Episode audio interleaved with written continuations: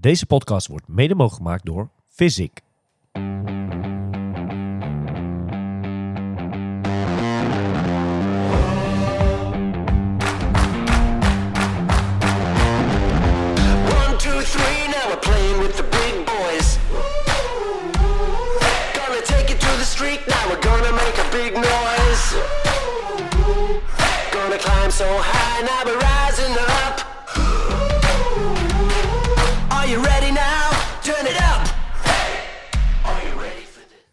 Van het ene luxe complex naar het andere, Wesley. Ja, andere kant van het eiland, hè? Op één dag eh, meerdere... Dat is de eerste keer op één dag meer... Nee, met Almere Special hebben we ook wel eens eh, meerdere opnames op één dag eh, gehouden. Eh, maar waar we net aan de ene kant van het eiland waren bij Club La Santa met de Belgen... Ja, zitten we nu in Costa Teguise in ook een heel mooi complex. Ehm, zeker mooi, ja. misschien nog wel mooier, stiekem. Vind ik wel, ja. Bij niemand minder dan ja, Michiel de Wilde. En dat is wel... nou, daar had ik wel zin in. Dat is wel leuk. Zeker, zeker. Dit, eh, nou ja, iemand die eh, eh, veel in het buitenland is hè, de laatste tijd. En, en nou ja, wij, wij zijn nu in Lanzarote, toevallig.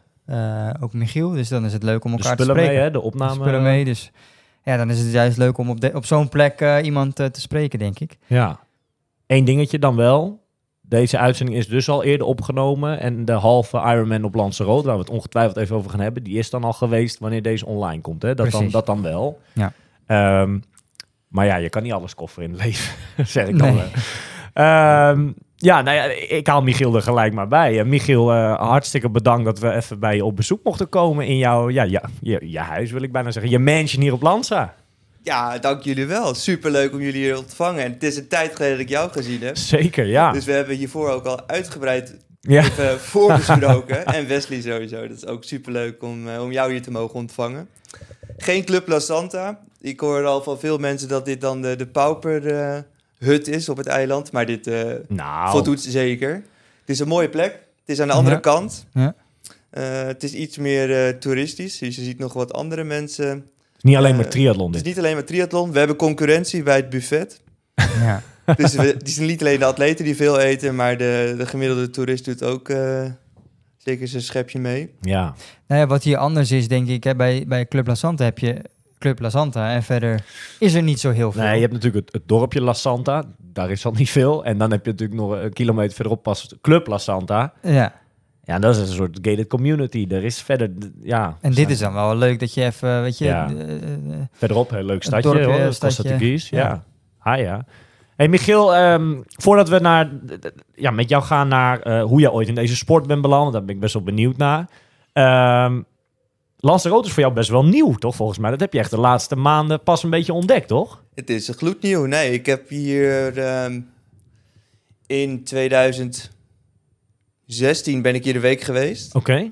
eh, met Roy Lagerburg. Dus dat, eh, toen gingen we hier voor het eerst een beetje trainen, want Lanzarote was blijkbaar de plek om Ja, te ja, zijn. ja, ja. Eh, veel gelachen, veel gehuild, want die wind is hier echt eh, een terror natuurlijk. Eh, maar gewoon, we hadden geen idee. Eh, dat is toen eigenlijk ehm, nou, uit mijn beeld verdwenen. Toen heel veel in Dubai gezeten, eigenlijk als standaard wintertrainingskamp, wat ook echt heel goed bevalt. En dit jaar eigenlijk eh, voor het eerst naar Lanzarote, om echt te trainen. Dus Ja. dat, ehm, Het is wel opvallend, want volgens mij, en dat, dat zei ik laatst ook al een keer, maar het lijkt wel alsof Lanzarote weer ehm, bij heel veel, of het nou profatleten zijn of, of agegroepers, noem het maar op. Wij zijn hier ook als groep, weet je wel. Het, het, het lijkt wel alsof het een beetje in trek is dit jaar weer, hè? Ja, nee, ja, goed, we hebben natuurlijk corona gehad eh, de afgelopen jaren. Maar daarnaast is het gewoon ook een goede bestemming. Eh, als je ziet net het weer nu. Nou ja, ik heb mijn vrouw net aan de lijn, die zit in de sneeuw. Ja. ja, niet normaal toch? Het is hier, het, het is hier nu, eh, nou, zo, ik denk 27 graden vandaag. Ja. Ja, dat is prima te doen. En je, eh, het is gewoon een heel, heel mooi eiland om, om je trainingen af te werken, denk ik. Ja. Ik moet zeggen, ik heb, er zijn een paar keuzes geweest waarom ik hier naartoe ben gegaan. En eigenlijk wat niet bovenaan zat, ik had niet zo zin om te vliegen. Dus ik heb Ja. nu eh nou, prima auto en ik vond het heel lekker om gewoon te gaan rijden. Ik ben ook op, eh, op wintersport geweest om te gaan langlaufen, heb ik voor het eerst gedaan. Allemaal met de auto, dat was echt heel relaxed. Maar als je kijkt naar een Mallorca, het is natuurlijk ook lastig om heen te rijden. Maar in Girona, het was allemaal niet zo zeker. En als ik dan toch van Qua huis weer wegga? Qua weer. Ja, ja, ja. klopt. Eh, Ja. Het is wel even een taaie vlucht hier naartoe. Ja. Het is natuurlijk gewoon een chartervlucht om eh, onmogelijke tijd. En eh, Je zit opgevouwen, nou, het is het 4,5 uur. Ja. Maar als je hier eenmaal bent, ja, dat is natuurlijk echt helemaal top. Moet wel zeggen, ik ben hier dus in februari drie weken geweest. Toen was het weer wel echt wezenlijk anders. Prima. We hadden zo'n Kalima, dus dat is zo'n zandstorm. Zandstorm, ja. Krijg je Eh, eigenlijk het advies om dan niet te gaan eh, sporten, toch? Zeggen ze toch? Ja, maar dan is het wel weer, je bent hier toch. Dus Ja. nou, daar hebben we het Ja. misschien straks nog wel over. Want er is hier verder heel weinig dan sport. Ja. Eh, en het regent af en toe. Maar zoals nu zie je ook, eh, nou, we zitten er allemaal lekker rood bij. Eh, we zitten, we Vooral zitten er Oma. goed warmpjes bij, maar op de goede manier. Ja, ja, ja. Ja, Ja. nou ja, wat, wat dat betreft, ik ben zelf hier ook wel een paar keer nu geweest, maar de week die we nu hebben gehad, is echt, zo heet heb ik het volgens mij nog nooit gehad hier. Dus in dat opzicht hebben we de perfecte week uitgekozen. Ja. Enerzijds is het in Nederland kut weer. En hier is het gewoon prima. Ja, Dus ah ja. beter dan dit kon, kon het denk ik niet. Maar jij hebt Lanzarote wat dat betreft dus een beetje herontdekt dit jaar eigenlijk. Herontdekt, als ik het al ontdekt zou hebben. Ja, Maar nee, het is ehm, als triatleet echt top. Het is zeker, ik heb een half pension hier, dus je hebt ontbijt, avondeten. En het zijn vrij lange uren, dus je kunt in de eerste training, klein ontbijtje, ga je zwemmen of lopen. En dan schuif je daarna weer aan om jezelf top. helemaal vol te stouwen. ja. Dus dat is ideaal. Je, hoeft, eh, nou, je kamer wordt schoongemaakt. Het is allemaal net groot. ehm, dus het is eh, een ideale plek. En wat heel fijn is ten opzichte van Dubai is, je hebt geen auto nodig. Nee. Dus ik heb ook oprecht nooit een auto nodig, alleen een taxi om eh, naar het vliegveld te komen. En voor de rest, het zwembad is nou, 100 Loopafstand, meter. Ja, ja. loopafstand zit hier in het resort, 50 meter buiten. Dus dat is ideaal. Hardlopen en eh, het fietsen begint hier ook, dus dat is ideaal. Hoe heet dit hotel? Ba- Barcello Hotel? Ja, Barcelo. Barcelo. Oké, klinkt Ba- Barcelona. Ja. Misschien een afkorting. Geen idee. Hey, maar eh, je bent hier nu, want je doet... eh, ben je voor de wedstrijd of is het meer stage op één en dan de wedstrijd als toetje? Of hoe, hoe moet Ja, dat zien? zeker. Ik hou wel eigenlijk van toetjes. En toen ik hoorde dat, eh, dat de wedstrijd hier is... En in Nederland was het zo slecht trainen. En wat prima is, tenzij je gewoon lekker binnen fietst. En, maar als je kijkt ten opzichte van wat de rest van de wereld doet... sta, sta je weer gewoon kansloos bezig als je Ja. nu in Nederland aan het werk... Want het is ook mentaal gewoon pittig. Het is, Ja. het is nu ons werk, of mijn werk. Ja, En als je elke dag jezelf helemaal mentaal moet drainen omdat je vier uur moet fietsen, want dat moet gewoon op een gegeven moment. En dat kan niet. En dat kan hier een stuk makkelijker. ja. En met moed bedoel je in de zin van... ehm, concurrenten op dat niveau doen dat ook. Dus je zal dat eh, minimaal moeten nadoen. Dat is wat je bedoelt. Je ja, moet ja, een goede basis neerleggen. Ja, En we zijn een paar jaar geleden, was Milan ook bij, zijn we naar Fuerteventura geweest, drie weken. Ja, ja, ja, ja. Veel te hard getraind. Volgens mij zijn we zelfs zwaarder teruggekomen eh, door het buffet. Maar top, eh, top drie weken gehad. Alleen dat eiland vond ik vrij saai. Dus vandaar dat de keuze op Lanzarote is gevallen. Ja, ja gaaf. En- Maar inderdaad, om terug te komen trouwens op je... Kom ik hier voor de race? Dat is wel echt een heel mooi toetje. Want je kan nu twee weken echt hard trainen. Iets meer op snelheid gefocust dan de vorige keer. En dan de, de 70.3 meepakken. Wat natuurlijk gewoon een hele mooie graadmeter is voor de rest van het seizoen. Kan Ja. het alvast verklappen. Maar de, ik ga hier ook de hele race natuurlijk. Ja, gaaf. ja, dat vind ik wel echt... Nee, dat hebben we al eerder gezegd, maar dat, is- wordt, dat is echt wel, lijkt me echt wel een helwedstrijd hoor.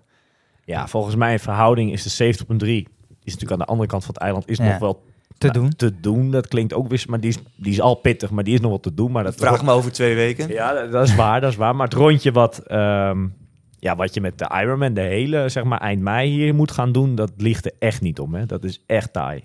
Ja. Nou, tegenwoordig zijn we wel wat gewend natuurlijk. Ik heb de Norseman ook gedaan. Ja, En alles moet steeds groter, gekker. Nou, we hebben alle grote gravel races of ultramarathons, Ja, ja, ja. trailruns. Maar dit is volgens mij wel een van de, van de OG's van de triathlon. ja, Ik heb Rick van Tricht gesproken. Die is hier in 1994 ook al flink aan de slag gegaan. Dus moet je nagaan hoe lang dit ook al bestaat. Mhm. En ja, deze race is echt ontzettend zwaar. Als je vijf tot zes uur is eh, op de fiets is een hele goede tijd. Ja, en ja, je moet mazzel hebben met de wind, denk ik hier. Absoluut. klopt. Als Ja. er veel wind staat, dan, dan, dan heb je geen fijne dag, denk ik. Want dan komt die marathon ook nog. en wij zijn vanochtend weer daar wezen lopen waar de marathon is. Bloedje heet. En dat was vanochtend al, dat was om half negen. Ja. Moet je nagaan als jij, weet ik veel... En het eh, zwemmen zal hier ook niet heel makkelijk zijn eh, nee. in die zee. Ja. En volgens mij is het echt de, de, de meest ruige Ik triathlon. wil die er mensen niet ontmoedigen, maar het was zo- Ja, Nee, het- ik zou het niet adviseren om als eerste triathlon te gaan Nee, doen. Volgens, mij. volgens Nee. mij heeft mijn coach Paul Verkleij ook wel eerst gezegd... ik wilde deze race namelijk twee jaar geleden doen. ja. Omdat het ook zo'n... Ja, het is wel een, eh, een race met een status. En het is wel Ja. echt Bijna een bucketlist dingetje, Een ik. bucketlist ding, Ja. absoluut. Maar die heeft het een soort van verboden. Die zegt, Ja. nou, je bent er gewoon nog niet klaar voor om daar gewoon Mhm. echt goed te racen. Of eh, je hebt Ja. dat- je inhoud nog niet. Dus het is wel een... Ja, eh, ik denk inhoud, maar ik denk dat het ook gewoon echt een mentale strijd is om hier eh, goed te zijn. Zeker, ja. ja, ja, ja ik denk dat er veel momenten in zo'n race zijn dat je denkt van ja, waar ben ik in godsnaam mee bezig?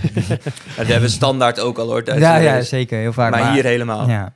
Hey Michiel, als wij eh, eens even een beetje teruggaan in de tijd. eh, want inmiddels doe je stiekem volgens mij best wel een paar jaar al triathlon natuurlijk. Eh, maar er is een moment geweest dat je een beetje linksom of rechtsom of via iemand anders of zo in die sport gerold bent. Eh, ja, kan je daar eens wat meer over vertellen eh, ja, voor de luisteraar? ehm, hoe oud je was en, en hoe je bent begonnen. Want het is ja, geen normale sport natuurlijk dit, de triathlonsport. Ik moet heel eerlijk zeggen, ik had er nog nooit van gehoord. Maar dat, toen ik studeerde in Amsterdam. Inmiddels eh, is dat voor mij eh, een van de, de hoofdsporten in Amsterdam. Iedereen doet zo'n beetje aan triathlon of padel. Ja, ja. Maar toen in eh, 2015, eh, toen roeide ik nog ja? bij de ASR, Neerhuis. Eh, vrij fanatiek, of eigenlijk heel erg fanatiek. En daar kwam ik erachter, als ik er heel veel moeite in stop en roeien op de skiff na, dus dat is een eenmansboot, is het allemaal nou, een ploeg. Als ik heel hard trainde en de anderen net niet, of die gingen dan, die waren net iets minder op racedag, dan beïnvloedde mij dat ook. Ja. Toen dacht ik, hmm, dit trekt mij, of spreekt mij niet zoveel meer aan, daar had ik moeite mee op een Dat gegeven dan moment. met dat meerdere in één boot bedoel Ja, dus Oké. een Afhankelijk ben van andere. Aanvankelijk, ja. En toen, die kennen we misschien nog wel, of haar, Pleunie Hoijman. Ja, Ja. Die zat ook bij Neerhuis. En zij was toen, eh, zat ze bij Team for Talent. Ja. En dat Ja, was ja. echt eh, in opmars. Ze deed het ook echt supergoed. En via haar ben ik eigenlijk in contact gekomen met triathlon. Want als crosstraining voor het hardlopen of voor, de, voor het roeien deed je aan hardlopen, aan wielrennen, zwemmen natuurlijk niet. Nee. Dus je was wel fit. En toen heb ik me gewoon ingeschreven voor de Oude Kerkenplas triathlon. ja. Wat best wel lachen was, maar ook meteen voor een halve. Dus na het roeiseizoen. En dat was echt... eh, ja, dat afzien. Dan moeten we eigenlijk nog iets verder terug. Want eigenlijk tot mijn achttiende was ik A-sportief. Dus ik woog 94 kilo. Ja. Ehm, dus toen heeft mijn moeder me voor mijn verjaardag een startbewijs voor de New York Marathon Oh ja, ja, gegeven. ja, ja, ja, ja. En dat was een half jaar later. Dus dat was even slikken. Maar Was geen leuk cadeau. Of nee, moi. ja, moi. later, Nou ja, later. op, op je achttiende kun je wel andere dingen Een cadeau met verwachten. een boodschap. eh. Ja, precies. Nou, meer van eh, en gaan. Maar zij liep zelf ook, dus dat moet ik Oké, wel, wel nagaan. Eh, maar in New York kwam je er wel achter dat je gewoon van het afzien... dus dat kunnen we denk ik, nou, de meeste luisteraars ook... dat is toch wel echt stiekem heel verslavend. Ja. Ja. Dus dat je kapot gaan je eigen grenzen verleggen. Ja. En dat, toen op mijn 18 heb ik dat ervaren. In het roeien ook weer, maar dat is natuurlijk echt een, een sport van zes minuten. En dat kwam eigenlijk weer terug in die eerste halve. Dus toen dacht ik, god, Welke wedstrijd was dat dan, die eerste halve? Zellamzee. Oh ja. Dus dat is een, en, en over welk jaar dan hebben we het dan? Volgens mij was dit 2016. Oké, ja. Eh, toen was er nog geen problemen daar qua weer. Het is nu altijd een race waar de, of sneeuw of Ja, eh, onweer, of iets, gekkigheid, eh, hè? Gekkigheid, ja, ja. Maar dat is natuurlijk zo in Europa. Maar dat is wel gelijk een taaie wedstrijd volgens mij. Ik ben er zelf Ik nooit geweest, idee. maar ik heb er wel eens over Milan over gehoord. Die is wel eens geweest, maar dat is klimmen op en af en alles, toch? Ja, er zit één flinke klim in. Maar goed, als lichtgewicht roeier woog je natuurlijk helemaal niks. Nee, Dus dat omhoog fietsen was juist wel een, eh, was jouw ding, ja. een ding Ja. inderdaad. En het hardlopen ging ook prima. Al heb je natuurlijk compleet andere referentiekaders dan, eh, Ja. dan nu. En je had altijd nul druk. Ja. Eh, toen wilde je de halve marathon onder de 1.30 lopen. Ja, En dat lukte, maar toen stonden ze wel echt te pushen en te pushen. ja. Eh, en jijzelf natuurlijk ook. En dat is wel echt super tof. Ik denk dat het ook een van mijn mooiste triathlon ervaringen is. Dat je gewoon helemaal blanco zo'n sport ingaat. ja. En daarna ga je gewoon steeds iets serieuzer. Heel wat agegroep eh wedstrijden meegepakt. Wat dat betreft is deze sport wel eh, op dit vlak wat jij nu aankaart, is natuurlijk wel fantastisch. Dat je, kijk, nee, Wesley, dat heb jij ook. Je, kan, je bepaalt ook een beetje zelf naar steeds die volgende stap. Want je Mhm. wil steeds meer, je wil steeds sneller. Eh, dat heb je best wel zelf in de hand op zich ook, toch? Ja, en eh, dit is ook een hele eerlijke sport. Hè. Hoe meer je erin steekt, hoe beter het gaat. Als, het, als je dat In op een goede manier wel, ja, doet. Zeker. Met een goede begeleiding, want dat is echt wel belangrijk. En als dat dan ook in wedstrijden terugkomt, ja, dan dat stimuleert alleen maar weer om dat stapje extra weer te zetten, weet je wel. Ja. Dus, ja, dat is, dat is het leuke van deze sport, denk ik. Ja, dus wat En vanmorgen zijn we weer wezen hardlopen eh, langs de boulevard met een intervalsessie. Ja, dan, weer- dan, dan ga je er wel voor. En dan, Ja. dan is het leuk als, je dat, als dat goed gaat, weet je wel. En dan liever ook sneller dan een ander. Nou ja, het, eh, gewoon, ja, Toch? ja. Nou ja, zo snel ja, niet zo snel mogelijk. ik denk dat dat wel belangrijk is wat je zegt. Want ik merkte zelf, en ik denk dat veel mensen hier best wel last van hebben, is triathlon een sport waar je traint om te trainen of train je uiteindelijk om te racen? En Ja, met die kleine dingetjes, met een, ja, ik denk dat heel veel mensen trainen om het trainen, wat helemaal goed is, super gezond.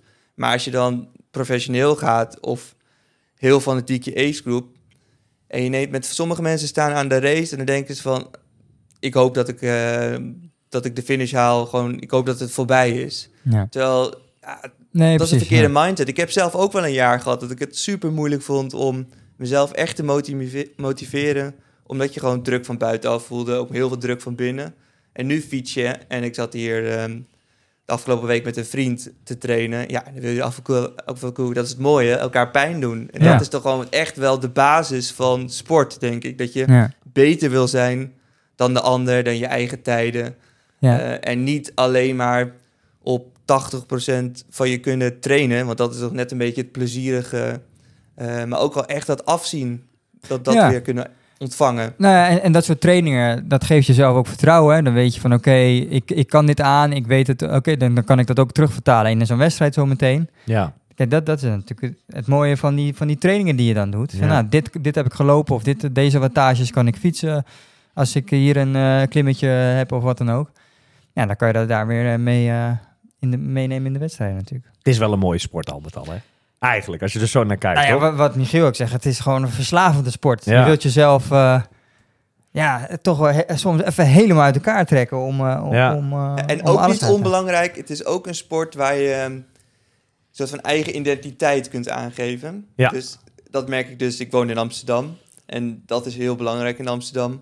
Weet je wat voor materiaal je hebt, of met waar je traint, hoe je zwemt, met wie je zwemt. Ja. En dat is natuurlijk triathlon echt perfect voor. Dus je, gewoon, je, je kunt je helemaal uitleven met je fiets. Natuurlijk altijd eh, een mooi ding. Ja. En gewoon, je hebt drie sporten waar je uit kunt kiezen. Dat Ja. is natuurlijk ook genieten. ja, Ja. precies. Had jij nou, als je, als je terugkijkt, hè, Michi- eh, even, eh, 2016, hè, zeg je van ik heb dan voor het eerst een halve gedaan. Had jij verwacht dat je nu, nou wat is het, eh, zeven jaar later, zo, nou, je bent natuurlijk nu gewoon, je zei het net al, dit is je werk. Had je dat toen verwacht, dat je zo verkocht zou raken aan die sport, zeg maar? eh?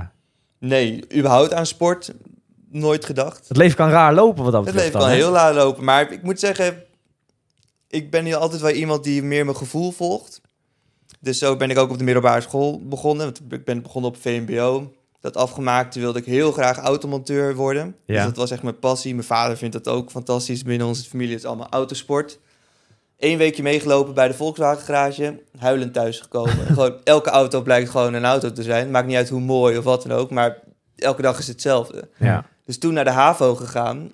Dus oftewel, toen wilde ik kok worden. Eh, was het uiteindelijk ook niet. Toen VWO, nou, toen finance gaan studeren. Dus er is eigenlijk gewoon telkens iets nieuws. Oh, gaaf. en dat is ook hetgene wat, wat mij heel erg motiveert. Het stilstaan is voor mij een soort, nou, hoe noem je dat? Verliezen, gewoon. Ja, Het is niet mijn ding. Ik- Soms kan je het heel lekker zijn. Ik zat laatst een filmpje te kijken van iemand die zei... Hoe fijn zou het zijn als je gewoon simpel bent? Mhm. Dus dat je gewoon op de bank kunt zitten, na een dagje werken en dan volgende dag gewoon weer doet. ja. Eh, maar ik vind het heel leuk om dingen te blijven ondernemen. Mhm. En nou, ik noem het nu een fase misschien, maar dat is dus eh, dat is nu triathlon. Ja, Het is niet mijn leven, het is nu mijn leven. Ja. Ehm, maar ik ga er het maximale uithalen en daar Ja. ben ik nu Ik zeker vind het mee wel bezig. mooi hoe je dat, hoe je dat benadert. eh. hoe je er naar kijkt. Ja. Ja. En of dat, eh, wat je dan eigenlijk ook wil zeggen, of dat nou dan nu nog misschien één jaar is, of, of misschien wel zeven jaar, dat, dat zie je wel wat dat betreft. Nou, dat, ook inmiddels heb je sponsorverplichtingen. Ja, Eh, met één jaar kom je er vaak niet heel makkelijk mee weg. En zo zie ik mezelf ook niet. Ik, ik, eh, Nee, maar je moet die sport dan ook wel een kans geven natuurlijk. absoluut. Ja. En, eh, eh, ja, dat, en zeker die long distance, dat langere afstand, dan hoef je op je dertigste, dat, dat kost gewoon een paar jaar. je kan als nog heel wat je- mee. Je- Je wordt ook, eh, die ervaring van elke wedstrijd neem je mee. Dat, dat kost gewoon jaren dat je er echt voor jezelf misschien het maximale uit hebt gehaald, inderdaad. Ja.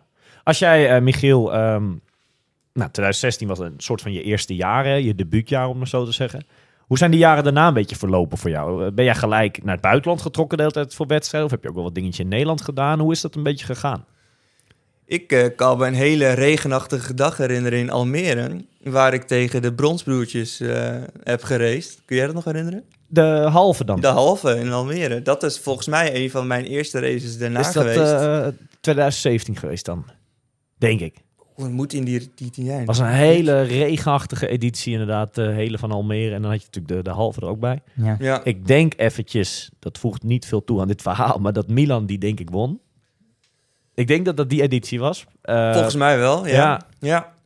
Dacht hij nog echt een grote vis eh, gevangen te hebben. Dat viel, ja, het is gewoon het B-evenement eigenlijk. Hè. Het gaat daar om de hele. Het, was, het was wel tof. Het was wel tof, maar ja. hij ging à la Frodeno over de finish. en hij dacht echt, eh, maar hij kreeg nog volgens mij net een bekertje, maar dat was Ja, het. een is, bloemetje misschien? Nee, hij deed echt Frodeno, ja. Lint pakken. ja? Ja, zeker. We kunnen de foto's nog wel eens Oh, terugzoeken. dan ga ik even kijken. ja, zeker. Misschien wel. kunnen we die even op de Instagram zetten nog. Even, terug, of opsturen naar hem ook.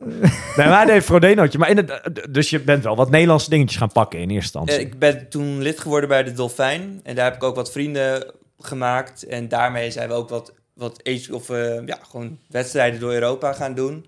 Allemaal echt meer dan gewoon leuk. Ja, Eh, en de divisiewedstrijdjes meegedaan. Dus tweede divisie, eerste divisie met de Dolfijn toen. oh leuk. Eh, maar niet heel veel halve. Sowieso vrij lastig in Nederland. Mhm, Een paar Ja. keer een NK meegedaan, maar dat ging ook niet heel erg succesvol. mhm.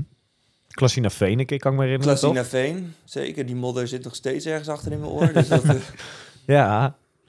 En, en, en, en ging jij toen snel al richting een hele eigenlijk? Want volgens mij heb je vrij snel... eh 2019 is mijn eerste hele oh, oké. Ja, dat valt Welke op. was dat?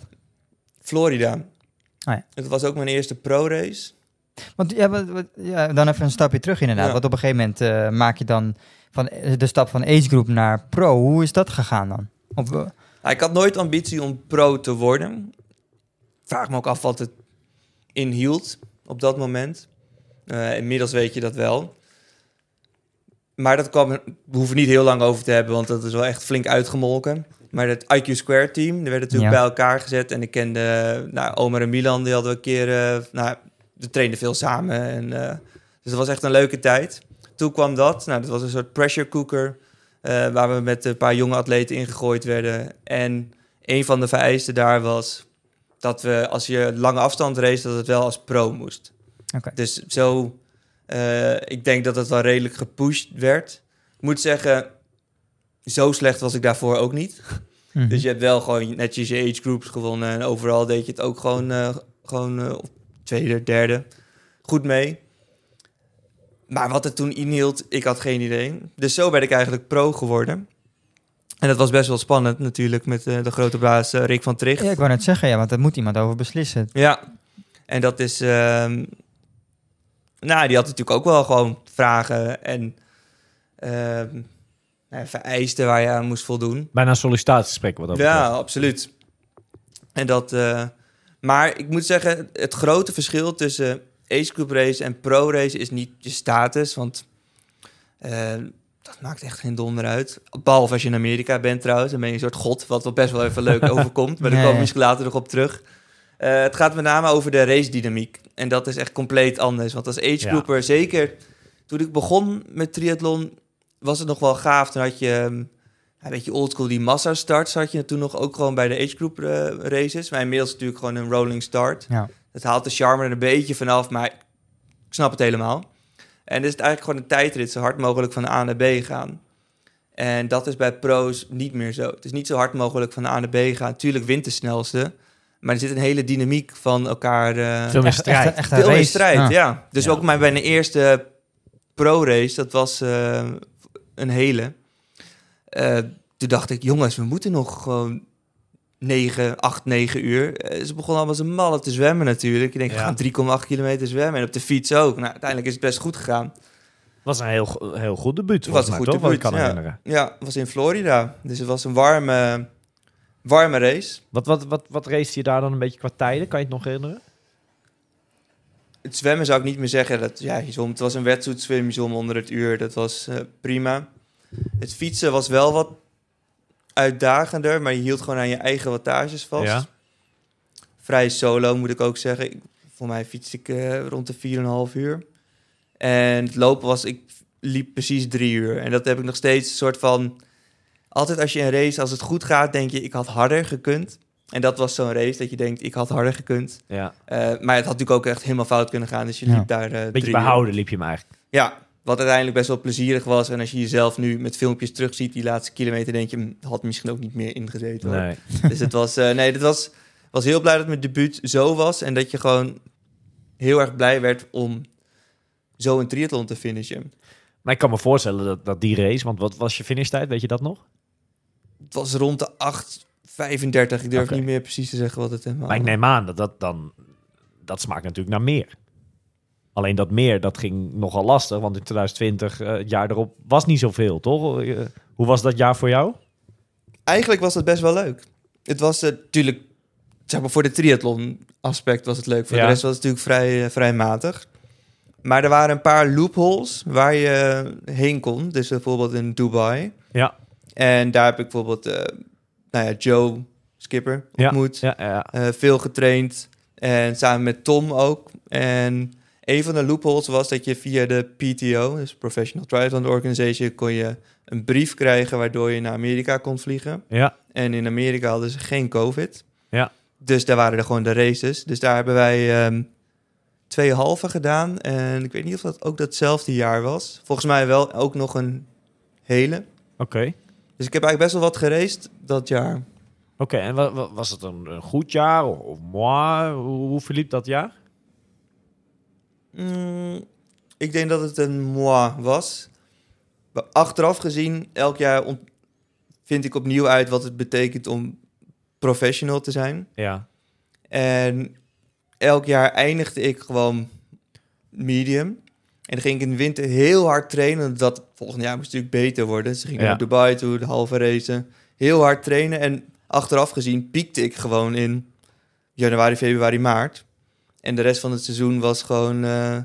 nou, een beetje nat houden en deppen. En dan noem Ja. je dat? Dat, dat is achteraf gezien. Dus inmiddels weet je gewoon beter hoe je kunt pieken en naar een wedstrijd toe kunt leven. Waardoor het ook is om af en toe gas terug te nemen Ja.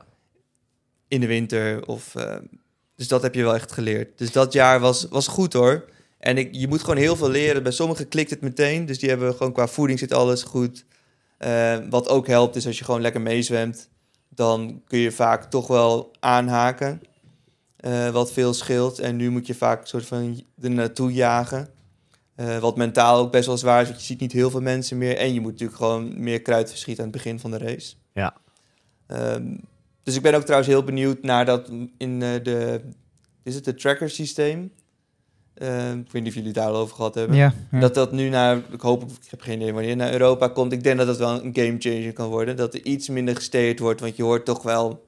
Dat er van voren in best wel groepen... Ja, eh, zeker. Ja. Dus nou ja, daar hoeven we het niet heel lang over te hebben, want het is gewoon een fact. En eh, het gebeurt, maar de races worden wel beter. En ik kon daar heel erg ehm, nou, over afgeven natuurlijk. Maar ja, het ding wat kun je er tegen doen, is gewoon beter gaan zwemmen. Ja. En dat lag natuurlijk aan mij. Dus daar ben ik wel heel erg mee bezig geweest. En, en, en hoe heb je dat opgepakt dan, dat zwemmen?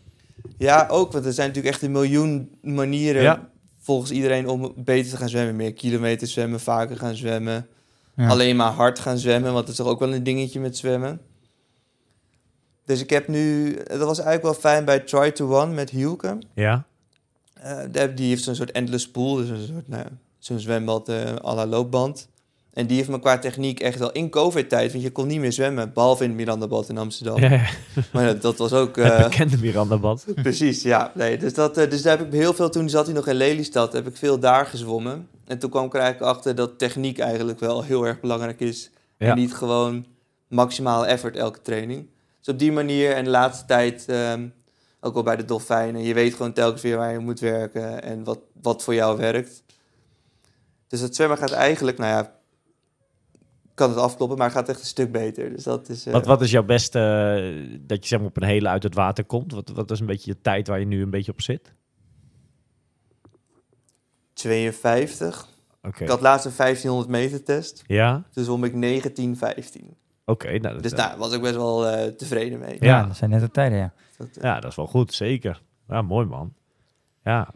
En, en, en kijk, we, we nemen dit op eh, voor jouw eerste wedstrijd van dit jaar natuurlijk. Een beetje de vooravond van weer zo'n nieuw seizoen. We hebben het al een paar keer laten vallen dat dat erg... Ja, het is toch altijd spannend inderdaad. Wat jij ook zegt, hè? je gaat een hele winter weer voorbereiden op het komende jaar.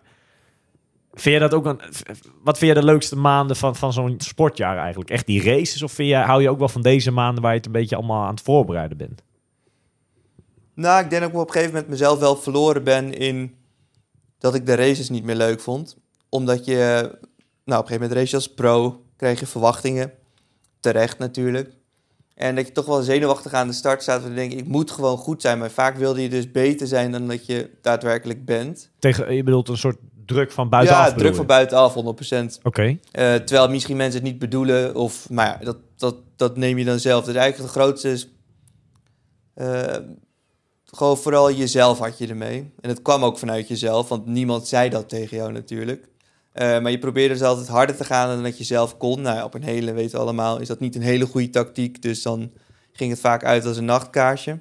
Dus die, ehm, die tijd hebben we ook gehad. Maar de laatste tijd, en zeker nou ook na vorig jaar Brazilië, ging heel erg goed. Eh Florianopolis. En ik heb een paar echt goede races gehad. En je trainingen zie je ook altijd wel dat het gewoon echt heel goed kan. Maar nu kun je dus heel veel vrijer racen, waardoor je een beter resultaat hebt. Net als bij je eerste triathlon of bij je eerste hele, dat je gewoon zonder... Je gaat er gewoon blanco in en het is een topdag. En je doet het eigenlijk stiekem best wel goed. ja.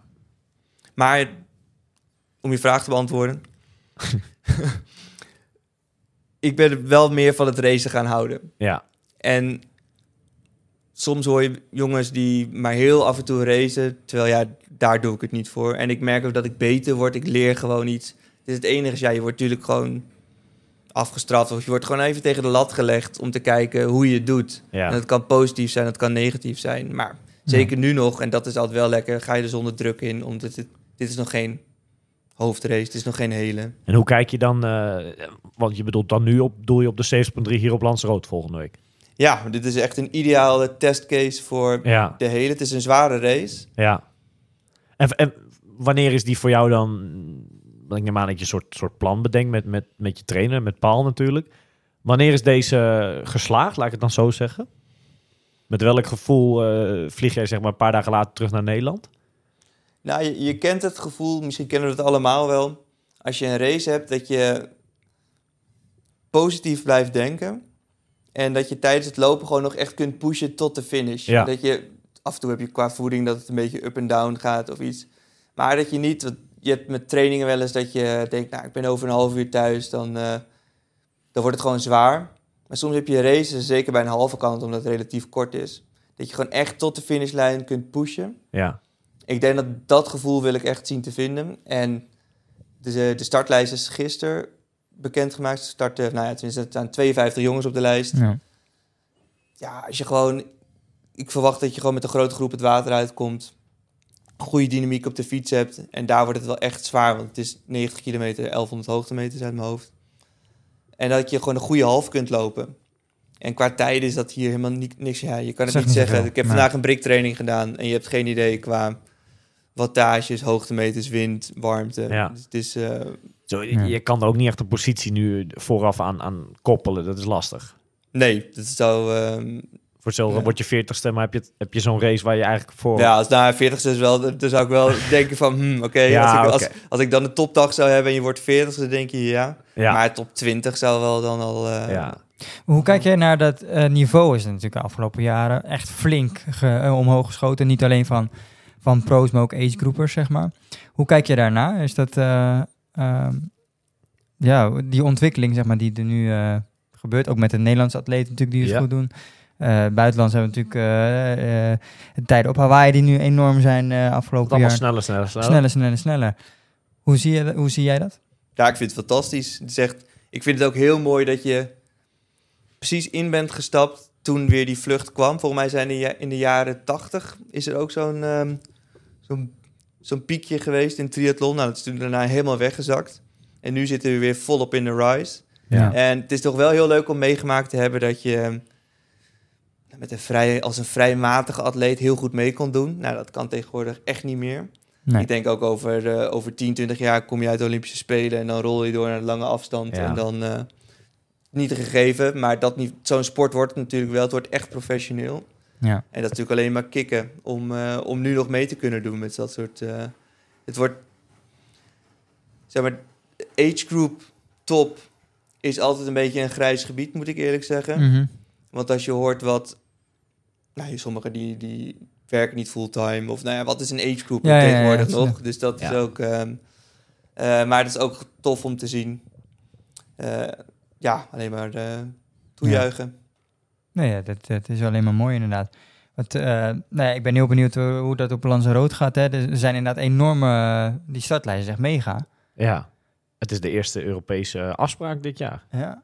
Dus wat dat betreft, ik Het denk... seizoen gaat echt... Het Europese seizoen gaat echt beginnen volgens Ja, mij. nou is deze relatief gezien wel heel vroeg Heel al, vroeg, maar Ik moet ook zeggen, er staan goede gasten aan de lijst, of op de lijst, maar de vraag is wie er komt. het is, ja, dat en het is nog steeds niet echt een De crème de la toplijst. crème. Het is niet de crème de la crème. Nee, dat klopt. Want ik spreek wel jongens, nou, er zit een hele Duitse groep, want nou, vroeger onze huisgenoot Jan Stratman, die Ja. spreek ik nog wel regelmatig. Oh ja. En die zit nu eh, met Patrick Lange, Andreas Draait en al die gasten op eh Fuerte. Ja, dit is gewoon te vroeg. Ja. Dus die wachten langer. Ja. Of die gaan, volgens mij is de eerste echte krachtmeting, ik denk de, de PTO Open op eh, Ibiza. Ja, Waar heel veel van dat soort jongens heen gaan. ja dat, dat is gewoon nog eventjes eh anderhalve, twee maanden duurt dat nog voordat dat pas eh los Nee, staat. ik zeg zag maar. de startlijst van Gran Canaria. Die wordt er ook eh, steeds mooier op, hoor. Ja, maar dat... Ja, ja, zeker. Bij de profs dan. Ja, hè. ja. Eh, Ja, bij ons is het nog steeds niet heel druk, tegen, maar, maar- bij de profs eh, doen er leuke namen mee. Zeker. De, qua Nederland zijn wij goed vertegenwoordigd. Ja. Dus wat dat betreft, ja. hey, Michiel, ehm, we hadden het eh, vooraf eventjes over ehm, het feit dat ik denk dat in Nederland ehm, heel veel mensen jou misschien wel kennen. Hè, als atleet en, en, en lezen of zien wat jij doet op Instagram, noem het maar op, uitslagen. Ehm, maar toch heb jij misschien iets een beetje om jou heen hangen. En dat bedoel ik helemaal niet negatief. Ehm, maar als ook een soort... Ja, echt kennen doen we hem niet misschien. Want je weinig natuurlijk in Nederland race de laatste jaren, toch? Eh, Kan je daar wat meer over vertellen? En zit daar misschien ook een, hele bewuste keuze of zo achter? Eh, wat kan je daarover vertellen? Nee, absoluut. Dit heb je, heb je goed verwoord. Want we vroegen ons eerst nog even af, hoe gaan we dit Nou ja, dat niet klinkt... Kijk, al te negatief brengen, maar nee, klopt. En, en ik vind het, eh, ik zou heel graag. Er zijn een paar redenen hiervoor. Mhm. En ik, dit bedenk ik nu en dat komt echt nu vanuit mezelf. Ja. Eerste was, als age group begon je steeds beter te racen. En Ja. het was best wel een kick om in het buitenland te racen, want dan ga je... want dat is gaaf, dat is nieuw waarschijnlijk, toch? Ja, en ook je, je kon, nou, je studeerde nog of eh, je werkte er een beetje bij. Dus je had zeg maar echt een weekje, dan ging je op vakantie met zo'n race. Ja. Dus dat, toen heette dat nog vakantie. En dan wil je ook naar een mooie plek. Dat heb ik altijd wel gezegd bij triathlon. Ook ga die expo op, van, Ja. maak er een belevenis van. Want je hebt maar als langafstandstriatleet maar zoveel kruid in je kanon die je af kunt schieten. Dus maak het ook een mooie race. En in Nederland heb ik toen wel veel met de, de korte afstanden geraced. Natuurlijk met nou, divisiewedstrijden weer. En op een gegeven moment kwam er toch wel ook weer die druk dat je denkt van... Nou, als ik dan hier start, kijken we als Nederlander naar hoe je het doet. Ja. Eh, er was natuurlijk ook best wel wat concurrentie, nu nog steeds. En in, in inmiddels vind ik het alleen maar kicken. Maar op dat moment kun je soms wat onzeker zijn... dat je dan liever naar het buitenland vlucht. Dat is één deel daarvan. Dat je denkt, nou, dus tegen onbekende, relatief Ja. onbekende race je dan. Dat je bijvoorbeeld een NK halve of zo eh, laat schieten, dat bedoel je dan? Ja, want die heb ik wel een paar keer gedaan. En er zat toen zoveel druk ook achter om het goed te doen. Ja. En het juist misschien niet goed ging. En wat het Daardoor. grappige eigenlijk is, nee, precies, daardoor niet. En iemand de tijd gunnen om een soort van te rijpen binnen de sport. Wat vroeger, nou ja, één op één was met lange afstandstriathlon. Maar tegenwoordig heb je jongens die meteen vrij goed zijn. Ja. Ja. Eh, en dat is natuurlijk heel tof. Maar als je dus niet iemand bent die meteen heel goed is, dan werk je jezelf heel snel over de kop bij elke race. Nou, dat Ja. moet ik zeggen, dat is dus één deel van het aspect. Maar eigenlijk het grootste, nou ja, deel twee is wel omdat ik het gewoon heel erg tof vind. Ik word niet heel erg warm van je, je traint al je kilometers in Nederland. En nogmaals, dan ga je juist liever naar een hele gave plek toe Ja. om daar juist je race te doen. En dat kan in Europa zijn. En hoe groot is tegenwoordig de wereld nog? Dus dat maakt het wel heel erg makkelijker. En je komt op plekken, en dat vind ik juist gaaf, dat je gewoon op een heel random plekje wordt gedumpt. Ja. Nieuwe mensen ontmoeten. Ja. En de races daar zijn vaak, nou bijvoorbeeld een Ironman is wel echt een belevenis. Dus dan ga je de expo rond, De supporters zijn echt gaaf. En als je dan je kruid verschiet in een wedstrijd in Nederland, kan het soms zo... Ja, Ja. dit was het. Ja. Ja, dat is waar. Ja. Hey, i- in het begin zei je van, ehm, ja, ik wil gewoon alles uithalen wat erin zit. Weet je wel, Eh, komende jaren moet het gebeuren, zeg maar, als, hè, in dit leven als, als triatleet. Wanneer heb jij het idee van, nou, ik heb er echt alles uitgehaald? Wat heb je een bepaald doel in je hoofd van, nou, oké, dat wil ik echt wel nog bereiken in deze sport? Lastige vraag. Want het niveau wordt ook steeds hoger. Dus echt Mhm. qua positie is dat maar... Doel 1 is op een podium staan. Eh, dan wel een Ironman of een internationaal groot. En dat is, nou ja, dat is ook gewoon een langetermijn doel. Ja, Dus dat is zeker iets. Als je dat hebt gehaald, dan zou het voor mij al snel zijn dat het... En dan heb je ook de kans dat je natuurlijk naar een WK gaat.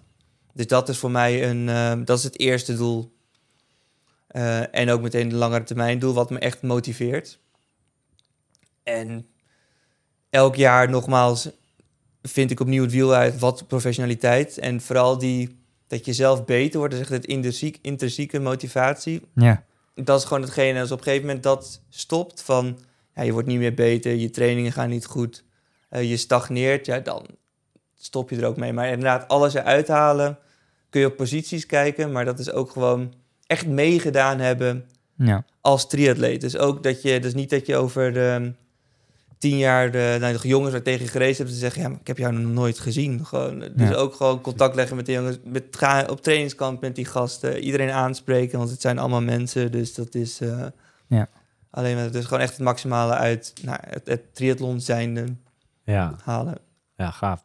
Even terugkomend op, op het verhaal wat je net zei met die ambiance die je bij, eh, bij veel wedstrijden in het buitenland vindt. Hè?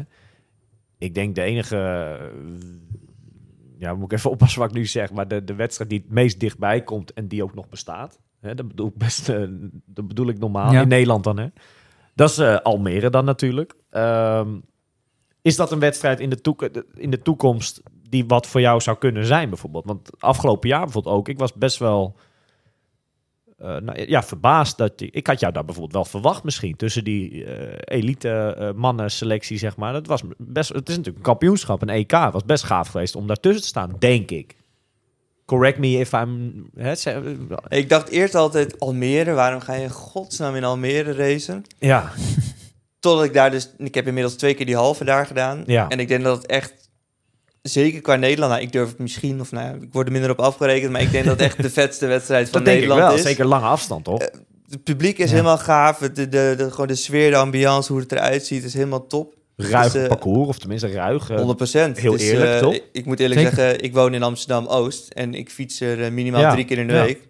En dat is ook een van de redenen dat ik denk van, mm, omdat het zo... om weer... ja, Maar ik moet zeggen, dit jaar, ik heb er ook met Rick over gesproken, het, hij staat op de Tuurlijk, lijst. eh, Hij staat zeker op de lijst. Het lijkt me toch, ik, ik moet hem sowieso een keer geraced hebben. Ja, En waarom niet dit jaar? Ja, het, het is altijd lastig met plannen met de, de kalender. Ja, kijk, de- dat, er is zoveel. En daar heb jij mee te maken, Wesley, qua keuzes. Je, je kan niet alles. Weet je, ja, bijvoorbeeld een NK nieuwkoop, eh, de halve NK halve dit jaar, had jij graag ook meegedaan, denk ik. Alleen, Ja. die werd veel later pas bekend dan, want je had Hamburg al staan die dag. Ja, je kan niet alles. Nee, er zijn gewoon heel veel wedstrijden. Ja, En wat Michiel ook de- heeft met, met, met Europese wedstrijden, dat heb ik ook met dat buitenlandse hebben wedstrijden. heel veel mensen, denk ik. Je, je wilt inderdaad, je traint elke dag, je bent dag in dag uit met deze, met deze sport. Hoe vet is het als je ook in het buitenland die, die races kan doen? Ja, Dus ja, ik snap die keuze ook wel. Ehm, maar ik, ik, ja, het zou leuk zijn als we jou in Almere zien. Dat, eh, Nou ja kijk, Absoluut. Ja, en het is ook wel belangrijk. Je moet echt zin hebben in de race. ja, ja. Het is niet dat je, want ik heb ik ook wel veel geraced. En dat je soms naar een race toe gaat dat je denkt van, nou, we gaan weer. Ja. En dat is natuurlijk leuk als je een race van twee uur hebt. Maar als je dan ja, acht of negen uur eraan moet gaan sleuren, dan wordt het wel pittig. Dus je moet van tevoren ook echt zin in- En inmiddels is dat Almere ook bij me gegroeid. En dan heb ik gewoon echt zin in een Almere. ah, dat is wel leuk. Omdat je, dat is ook wel grappig, nu heb je inmiddels de hele wereld gezien. Azië zou nog wel tof zijn, maar er wordt vrij weinig geraced. Is helemaal niks volgens mij. Mm, Ja, in ieder geval ik kan er niet eentje opnoemen. Eh, dat, je, dat het ook niet altijd top is. Nee. Dus eigenlijk is Nederland best wel mooi. Altijd na een trainingskamp kom je terug en dan rij je ronde hoep onder Amsterdam. Gewoon het, nou, het vaste rondje van eh, de wielrenner in Amsterdam. Ja. En dat blijft toch wel echt heel erg kicken. Maar je moet soms er even uitgetrokken worden om daar weer de schoonheid van te zien. Ja, dat zeg je mooi. Dat zeg je mooi. Nou ja, een, een mooi voorbeeld is natuurlijk afgelopen jaar eh, Tom Oosterdijk. Die had natuurlijk ook een, een, een handje ervan dat hij eh, weinig meer in Nederland te zien was. Mhm. En die stond er dan natuurlijk wel ineens. En eh, hij ging de strijd aan met ook de andere Nederlanders. Ja, en hij deed het natuurlijk supergoed. Tenminste, Ja, hij- absoluut. Hij Nee, werd zeker. En, en ook Ja. best wel alleen. Dus het was een knappe race wat hij neer. Ja, het is wel gaan. Dus dat is eigenlijk een nieuwtje. Als we naar komend jaar kijken, naar, jou, naar jouw kalender, dan is Almere, de- die staat vet gedrukt op de, op de kalender, absoluut, zeg maar. absoluut. Ik heb uh, Lanzarote staan, dus de 70.3. Ja. Ik heb de hele staan, die is in mei. Ja. Daarnaast even, even wat downtime. Dat kunnen we inmiddels wel weer gebruiken. En dan staat toen in Zwitserland. Oké. Ironman is natuurlijk wel eh, altijd wel tricky. Wordt het een mannenrace, wordt het een vrouwenrace? Nu is het bekend dat dat een mannenrace wordt. Ja, Nee. bij de profs op, bedoel je eh, dan, hè? Ja, Ja. ja. ja. dus dat is, eh, die staat, ik heb daar vorig jaar eh ludiek een 400 kilometer wielerwedstrijd doorheen gedaan. Oké. Eh, het, is het, is de Kaasregio. Eh het is een fantastisch parcours, dus die wil ik heel graag gaan doen. Eh, het zit dicht op Almere. Ja. Maar dat is vorig jaar ook heel goed gegaan. Vrij kort op elkaar racen. Dus dan, eh, dat zou een mooi 1-2'tje zijn. En Ja. voor de rest weten we nog niet, want het is allemaal vrij vaag. Ja, en het is ook nog maar de vraag welke andere Nederlandse atleten die wedstrijd willen doen. Want Rick moet natuurlijk ook een keuze maken Nou, tussen dat, dat is een goede vraag. Heb- Want je zei net van, ik heb met Rick... eh, en we moeten hier niet een Almere special van gaan maken. Nee. We moeten ook nog materiaal hebben voor van de zomer. Maar eh, je zegt, ik heb met Rick het er hier al over gehad. Eh, zijn er echt eisen voor of wat dan ook? Heeft hij een bepaald traject uitgelegd van... Nou, Michiel, ik wil in ieder geval eh, dit en dit van je zien dit jaar. En dan heb ik een plekje voor je of zo. Want er zijn nee, daar hebben we niet... het nog niet over gehad. En er is, het blijft topsport natuurlijk. Ja. Dus je kan niet iemand iets beloven. Nee. Eh, maar meer van dat, dat je geïnteresseerd bent. Ja, precies. En dan houdt hij je op de hoogte of dan bekijkt hij van... Hey, en je weet zelf ook wel, heb je resultaten van tevoren gezien? Ja, dan kun je er staan. En dat geldt Ja. voor iedereen. Ja, wat, wat wat je zegt, er zijn ook wat, een aantal eh agegroupers die het goed deden af, eh, afgelopen jaar. Die doorstromen naar pro's. Denk Ja. aan Marijn Markussen bijvoorbeeld. Die heeft Almere ook staan. Ja. Die groep wordt steeds, hè, waar, waar Rick uit moet kiezen, die wordt steeds groter natuurlijk. Alleen is dat wel een positief iets, denk ik. Ja, hoor. absoluut. Nee, hartstikke- juist hartstikke Beter leuk. dit dan dat er zes plekken zijn, maar je maar twee mensen hebt. Dat is ook weer niks, ja. toch? Maar je moet op, op een of andere manier een soort testcase hebben... hoe Ja. iemand zich gekwalificeerd heeft. als En dat is in deze Ja. sport eh, wel heel lastig. Denk ik, toch? Dat, dat blijft een lastig ding. Nou ja, de ene wedstrijd is natuurlijk niet te vergelijken met de andere. Nee. Ik weet nog wel dat het ook vreemd werd gevonden. Volgens mij is dat twee jaar geleden. Dat toen een NK was, een halve. Ja, En dat dat een beetje werd gebruikt als graadmeter voor de hele. ja, Ja. Ja, dat is natuurlijk wel echt een hele andere Klopt. sport. ja. Dus ik denk dat het goed is als je van tevoren gewoon een halve of een hele geraced hebt. Dat ja, je een weet soort waar je vormbehoud staat. laat zien of zo. Ja. eh, ja. Ga je dan dit jaar... ehm, is dat het dan? Of, denk, je- of heb je wel wat dingetjes nog als een soort conceptje staan qua races? eh? Daarna. ja, of, in zomers. Dus in de zomer ga je naar Zweden, zei je? Nee, toen Nee, is eh, Zwitserland. Oh, Zwitserland? Ja. Dan Almere. En daarna nog waarschijnlijk iets? Of, of- Ja, of- 100% zeker. Ja? Ik ben altijd wel fan van om door te blijven racen. Niet om vier maanden een off-season te nemen. Wat ik snap hoor, als mensen daar de voorkeur voor hebben. Maar ik vind het heel fijn om jezelf te blijven verbeteren. Ook gewoon ervaring op te doen, want dat is Ja. nog steeds ook vrij beperkt. Dus dan, maar wat eh, tegen die tijd heb je een... In Amerika heb je volgens mij een paar races staan. Je had natuurlijk Israël. Ja. Ben ik expres niet heen gegaan, omdat je vrijwel zeker weet... als je daar niet top zwemt, dan, ehm, dan heb je er helemaal niks te zoeken. Ja. Ehm, dus dan krijg je um, Tucson in Arizona. Oké. Ja. En misschien dat er tegen die tijd wat andere races... eh, Je hebt wat op de planning, toch? Of tenminste, waar je vaag naar kijkt. eh, Nee, wij zijn een beetje aan het kijken ja, de- de- met het gezin, zeg maar, om te combineren met een vakantie. Ja. Dat is Israël, ehm, Portugal of eh, Californië. Die, die, Ja, die- Maar ja, dan moet het natuurlijk in Michiels geval wel een, wel een pro-wedstrijd zijn. zijn. En Voor Californië is bijvoorbeeld volgens mij geen pro-wedstrijd. Dus Ah, oké. Nee, klopt. En je hebt Cozumel nog. Cozumel heb je ook. Maar die valt dan weer buiten de schoolvakanties. Dus, Och, Ja. ja. Gedoe. Nou ja, geen gedoe. Dat is een luxe, toch? Ja, dat is ook weer zo. Dat is ook weer zo. Ehm, Michiel, we, staan, of we zijn hier bezoek eh, ja, in jouw eh, ja, hotelkamer, hè, zo heet dat, eh, appartement, hoe je het wil noemen. Het is een ruime hotelkamer. En er staat hier een fiets in de hoek. En dat is, eh, dat is wel een machine, hè Wesley? Zeker, ziet er eh, prachtig uit. Ja, volgens mij fietst Wesley er zelf ook op, toch? Hij heeft Heb ik net gehoord. dezelfde fiets. Het is alleen iets andere kleuren. Die kleuren, eh, Ja. hoe die gespoten is, deze, eh deze Cervelo, ja, het is wel prachtig. Hè? Maar ik neem aan dat daar wel een soort verhaal achter zit. Wat, wat- ja, wat kan je daarover vertellen? Want het, het, het is nogal een verschijning, toch? Het is een hele, ja, even voor de, voor de luisteraars. Het is een, een tijgerfiets. En waarom is het een tijgerfiets? Omdat er een, ehm, het is gespoten, maar er staat The Wild One op. En The Wild One is mijn alter ego, mijn brand. Ehm, waarom The Wild One? Niet omdat ik knettergek ben. Misschien moet je dat ook wel zijn voor triathlon. Ja. Maar het is een soort van alter ego. En het is natuurlijk mijn achternaam, De Wilde. En telkens als ik vanaf kind af aan al naar het buitenland ging... werd je al The Wild One genoemd. Omdat niemand Ja. De Wilde uit kan spreken. Ja. Dus dat is toen bij die designer uiteindelijk ook zo gevallen. En die heeft er een tijger van gemaakt. Want ja, wat is iets wilds? Een Iets, tijger. een tijger. En zo is dat begonnen. Eigenlijk is het dus een kapstok, The Wild One, voor alle sponsoren om zich aan te hangen. Ehm, want je ziet in triathlon, het wordt steeds professioneler. Ja. Maar op dat gebied is het vrij amateuristisch. Want we zijn geen wielrenners die heel veel cameratijd hebben... of hoe noem je dat, televisiezendtijd. Ehm, dus als wij heel vaak wisselen van sponsoren... wat gewoon gebeurt, that's live... En dus ook uitstraling, hè? ja, en dus je uitstraling dus heel veel verandert. Ja, wie kent jou dan? Want het is vrij een niche sport. Ja. Dus als je een merk neer kan zetten... en wat inmiddels dus meer gebeurt... kijk naar Sam Long met Yo Yo Yo. Ja, eh, Eh, kom er even niet op, maar zo heb je er nog wel een paar die er zo bij zitten. Ja. Dat, blijft, dat blijft hangen. En dat werkt ook voor sponsoren. Dat je niet aan Michiel de Wilde nou ja, sponsort... maar dat je de Wild One... Dus, en iets wat toch voort kan leven eventueel daarna ook. Dus Ja. Ja. precies. Want als we het hebben over sponsoren, ik volg jou op Instagram. Eh, eh, Je hebt het goed voor elkaar. Hè? Je rijdt in een mooie auto, je hebt een eh, mooie fiets, je, hebt, je reist best veel. Ehm, hoe, hoe, ga, hoe- ja, hoe leef jij zeg maar, dit pro-bestaan? Zeg maar? hoe, heb je daar goede sponsoren voor? Of hoe, hoe werkt dat? Nou, dat is een van de dingen wat dus het pro-bestaan vrij moeilijk maakt.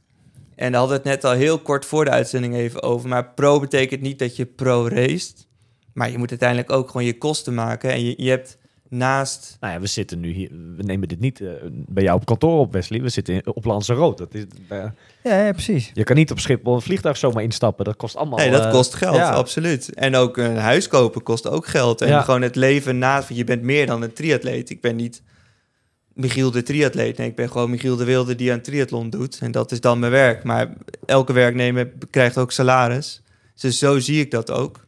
Om een koffie te kunnen kopen of iets wat totaal niet triathlon gerelateerd is, ook te kunnen bekostigen.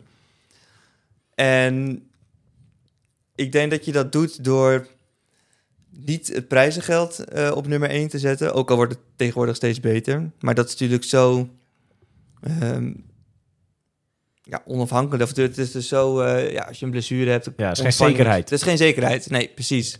Dus je moet iets gaan bedenken waardoor je wel een soort van salaris kunt krijgen vanuit sponsoren per maand. Of is dat dan jaarlijks?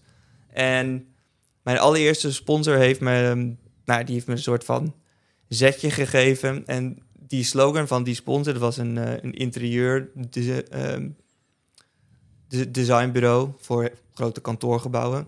Ja. En die had passie en ambitie, die twee samen creëren succes. En dat is me altijd bijgebleven. Dus als je ergens heel enthousiast over bent, een passie hebt en mijn ambitie, nou, ambitie is dus beter worden in de triathlon. Die twee samen en dan volgt succes uiteindelijk. En wat dat is, dat mag natuurlijk, eh, dat, dat ligt aan jezelf. Maar als je ergens passie voor hebt, en daar kun je altijd wel heel goed op gaan. Dus bijvoorbeeld een aardappelboer die een heel, heel enthousiast over zijn aardappels kan vertellen.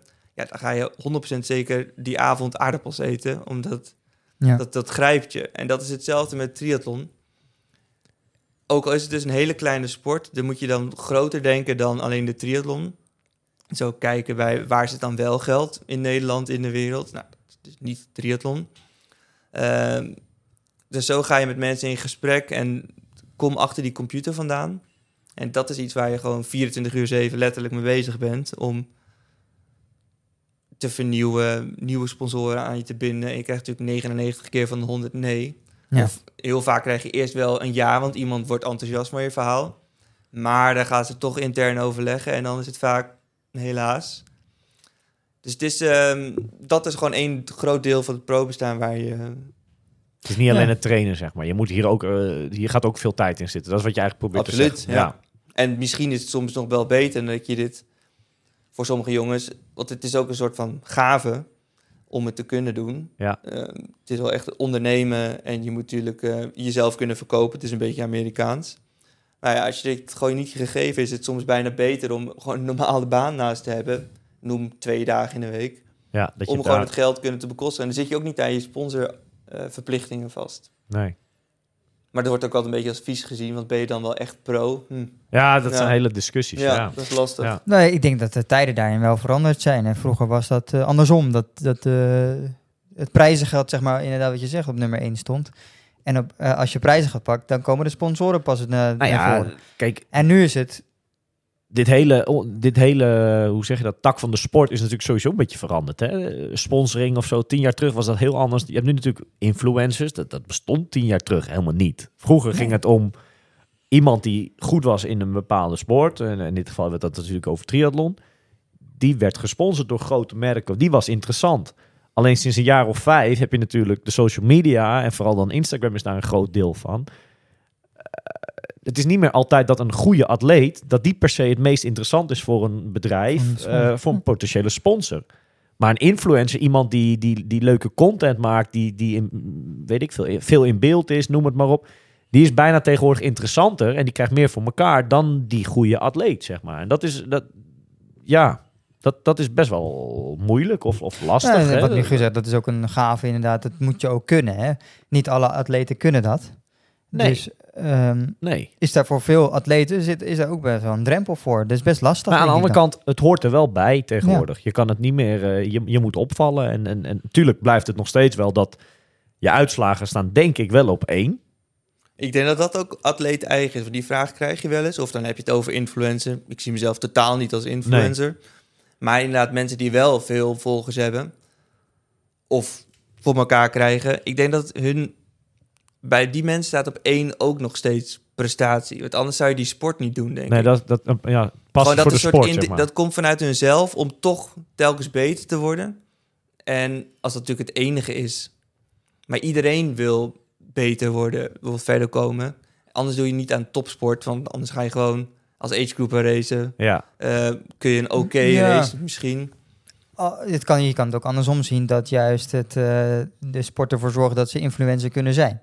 Hè, dat Ja. ze daardoor hun geld kunnen verdienen Ja, en 100%. leven, kunnen, eh, leven zoals ze dat nu kunnen doen. Dus ja, dat, eh, ja dat, is- dat, dat is en blijft een, eh, ja, een, een discussiepunt. Past het leven als, als profatleet, zeg maar, eh, jou een beetje? Is dat leven voor jou weggelegd, zeg maar, goed? Ja, het is... Het went. Het is... ehm, ik ben niet iemand die eh, ergens boven op een berg moet zetten in zijn eentje... om gewoon heel hard te trainen, alleen met de sport bezig te zijn. Dus ik vind eigenlijk alles eromheen, juist het contact met sponsoren hebben... Ja. maar ook het sociale, trainen met elkaar... Dat, dat doet mij ook meer, gewoon Ja. het hele plaatje. Maar, Maar- zoals nu hier bijvoorbeeld. Hè? Je zit nu hier twee weken. Eerste week was dan, die is toevallig vandaag dan weggaan. Was je met een, een, een ma- een maatje, een sportmaatje. Maar stel dat je de komende week helemaal alleen zou zijn. Had je dat leuk? Zou je dat kunnen? Jawel, toch? Ik zou het zeker kunnen, maar ik moet wel zeggen, ik heb bijvoorbeeld alweer nu op de app zitten. Ik ga morgenochtend alweer met een gast fietsen. Ja. S Smiddags heb ik open water zwemmen met een andere jongen weer gepland. Dus Oh, dat dat, is wel ben je wel weer bezig dat je... Je zoekt dat wel bewust op, zeg maar. 100%, ja. Ja, Dus dat... ehm, ja, en ik vind het ook heel lekker als je dan weer in Amsterdam bent... om gewoon soms even niet een triatleet te zijn. Want ik denk dat er ook meer is naast... Je bent niet 24 uur 7 triatleet. nee. Tuurlijk ga ik niet de kroeg in en zuip ik mezelf onder de bar. Want ja, zoveel eh, professioneel ben je dan nog wel. Zie ik hier iets dat het gisteren is gebeurd? Nou, nee. Kijk, ik- ik- dus, kijk, gelukkig hebben wij, eh, filmen wij dit niet, hè? dus er zit geen beeld bij. Dus kan je heel eh, anoniem, zeg maar, kan iemand eh, heel bewust aankijken, zonder dat daar... nee, we hebben gisteravond een Gisteravond was bonte avond gezellige, ons, gezellige avond gehad, zeker. Maar goed, vanmorgen stonden we ook weer om 8 uur bij de boulevard. Jij Dus, stond er wel. dus En jij was, jij was niet alleen die avond hè, achtergebleven, zeg ik het netjes. Nee. En die andere... Heb ja. ik niet gezien. Ja, die had de keuken netjes schoongemaakt, maar hij was, bij de looptraining was hij niet, niet aanwezig. Nee. Nou, zo, hef- zo heftig was het ook weer niet hoor. Maar, Maar ja, aan de andere kant, eh, wat jij zegt, Michiel, er is meer naast de sport. En eh, ik denk wel dat je, wat we, we geinen er nu over, maar dat. ehm, en ik vind dat is heel cliché. Hè? Je, triathlon is een bepaalde levensstijl. Dat is natuurlijk ergens wel zo, toch? Ja, 100%. Je, we kennen het allemaal wel, het gevoel Ja. als je twee dagen niet gesport hebt. Ja, Dan mis je het gewoon echt. Het, is echt, het zit wel echt in je DNA dat je je moet bewegen. En we zijn natuurlijk allemaal wel een soort van verslaafd gewoon aan die endorfine. ja. Dus dat is... eh, en van wedstrijd naar wedstrijd, noem het maar op. Het moet nog beter, het moet nog sneller. We en zeiden het het net al. ook wel... eh, ik zei ergens begin van deze podcast van... was ik maar heel simpel soms. Ik denk dat dit het leven ook best wel is. Het is vrij beperkt. Ja. Het is niet heel erg lange termijn visie. Want ja, je gaat het niet doen tot je 60 bent. Nee. Wat overigens natuurlijk in deze sport ook weer wel heel goed kan. Hè? Misschien niet op een bepaald niveau, maar je hebt natuurlijk wel die agegroep wedstrijden altijd. Hè? Ja, al heb ik wel vrienden waar ik dus mee ben begonnen met, Ja. met de triathlon. allemaal weg. Daarna de Tjebbe Venema's en Ja, de, de Roy ja. Lagerburgs. Ik kan het wel heel erg... Ik kan ervan genieten. En ik hoop stiekem dat ik zelf ook zo word. Die sporten nog steeds. Ja. Elke dag een beetje mountainbiken. Maar dat competitieve gaat er op een gegeven moment wel uit. Je en ik wel hoop gezien. zelf dat je als je gewoon op een gegeven moment topsport hebt gedaan... dat het daarna ook gewoon plezier kan zijn. Natuurlijk, Ja. eh, als je met maat aan het fietsen bent... dan wil je elkaar er gewoon afrijden. Maar dat hele... Ja, maar door Die blijven drang gaan. om, ja, die drang. eh, Dat, ik hoop dat dat op mijn zestigste wel er eigenlijk af is. Dat je dan ook gewoon... eh tuurlijk blijf ik sportief. ja. Maar het is, leuk dat je dit zegt. Want kijk, Wesley en ik zijn hier eh, met een groep van eh 14 man in totaal hè? Eh, deze week geweest. eh, of, of deze week op Lanzarote. En eh, daar zitten ook allerlei leeftijden tussen. Maar ook inderdaad, en dat zie ik best wel, eh, ook verschillende inderdaad, op dit vlak verschillend. eh, hè? Er Mhm. zit bijvoorbeeld, eh, Barry zit ertussen. Barry Doper. En ja. die heeft dit volgens mij best wel goed geaccepteerd. Die weet gewoon van zichzelf, ik ben niet meer de jongste. Die tijd is een beetje geweest. Tuurlijk vindt hij het af en toe wat. Maar die, die gaat heel bewust ook niet met de snelle groep mee. Noem maar, dat, vind ik echt, dat vind ik echt heel mooi om te zien deze week. Dat hij daar heel bewust... Dat doet hij gewoon bewust. ja, zeker. En dat is ook prima zo. Hij zegt, weet je, in Nederland train ik zes, zeven uur in de week gemiddeld. En doe je hier per Waarom dag. ga je hier... Ja. Waarom, ja, maar waar- hij zegt, dat, dat heeft helemaal... Dat kan ook niet. Waarom zou ik hier nou ineens dan dat ene weekje naar 30 gaan, weet je wel? Dus dat, Ja, dat ik- ja, vond ik Nee. wel heel mooi van deze week. eh, omdat bijvoorbeeld Ja. bij hem... Ja, Ja, maar ik denk ook logisch toch? Ja, op een gegeven moment... eh, heel logisch. Alleen eh, als ik dan wat meer naar mezelf bijvoorbeeld kijk deze week... eh, doe ik ook meer dan de laatste weken. Maar af en toe wel ook een beetje in strijd. Want ik wil wel heel graag nog mee met Ja. jullie en zo, Ja. weet je wel. Dat, dat is best wel een soort strijd tegen mezelf af en toe. En daar moet je wel jezelf niet in kwijtraken of zo. Snap je wat Mhm. ik bedoel? Dat is wel Ja. belangrijk. eh, Want dan kan je wel helemaal over de kop eh, lopen in zo'n weekje natuurlijk. eh. Absoluut, ja. het moet wel nuttig blijven, zo'n trainingsweekje. Ja, ik denk dat het belangrijk en dat is met eigenlijk alles in het genieten. Dat het een soort van... Het is niet allemaal leuk, maar het grote overgedeelte moet wel leuk blijven. Ja, En dat is ook wel iets wat ik geleerd heb. Als je alle succesvolle zakenmannen of ehm, topsporters, politici, wat dan dan ook... Altijd gene van waarom heb je het zo lang vol kunnen houden? Of wat is de grootste tip die je mee kunt geven aan de jeugd? Of iemand die dit ook wil gaan doen? Is toch van, hou het leuk, heb plezier in wat je doet. ja.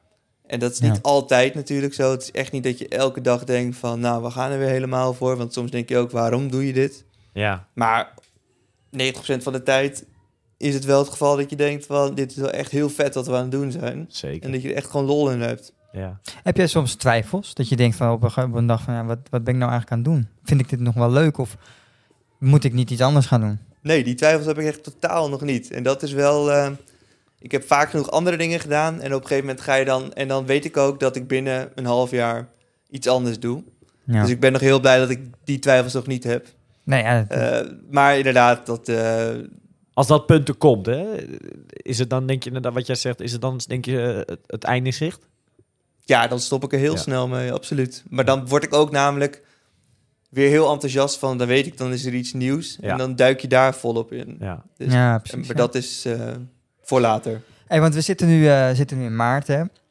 Eh, als je terugkijkt naar afgelopen jaar maart... Heb je het idee dat je nu een stuk verder bent zeg maar, als atleet dan, dan vorig jaar? Ja, 100%. Zeker weten. Dat is elk jaar, ook qua trainingsschema, hoe je... Maar hoe dat, hoe dat meer op jou wordt afgestemd. Want je weet gewoon beter wat moet je meer intervallen doen, moet je, wat werkt voor jou. Maar 100% zeker dat je nu gewoon sterker bent. je kan natuurlijk gewoon keihard naar de tijden kijken. Eh, in het zwembad of je, je 20 minuten waarde, ik noem maar wat. Maar over het algemeen weet je als atleet... Ik weet nog heel goed dat we bij Archie Square begonnen... en dat Rob Barel als Ja. eerst tegen ons een beetje zei... ik ga jullie namelijk... Dat was toen de hoofdcoach. Ja. Ik ga jullie een soort atletenbewustzijn bijbrengen. En dat is me altijd bijgebleven dat het heel belangrijk is. Je kan schema's krijgen of je moet bepaalde dingen doen. Maar je moet toch echt kunnen aanvoelen wat goed voor jou is of hoe je je erbij voelt.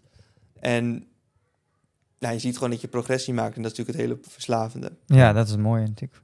Elk jaar beter, sneller. Ja, Ja, dat, is, eh, dat, dat zou het mooiste zijn natuurlijk. Ja, Michiel, ik, wil je, ik, ik vond het heel leuk om je eh, ja, om, om weer eens even bij te kletsen, zeg maar. Niet alleen met de microfoon aan, want we, zijn, eh, we hebben al volgens mij een aardig uurtje erop zitten vooraf al. Eh, het was ook hoog tijd trouwens. Het ja, is, het was leu- leuk om je weer te zien.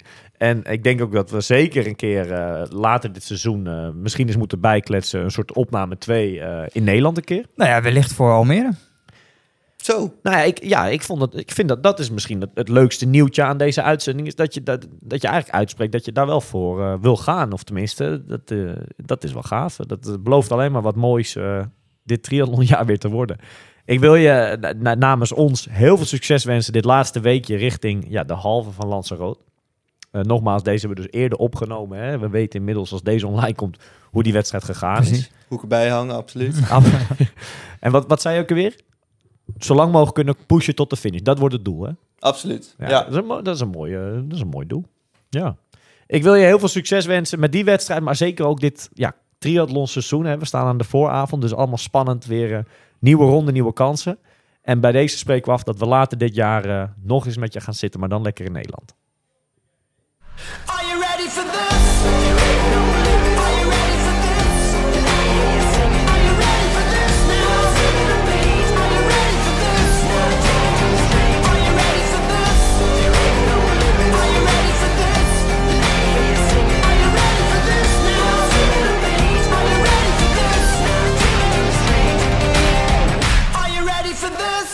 Deze podcast wordt mede mogelijk gemaakt door Physic.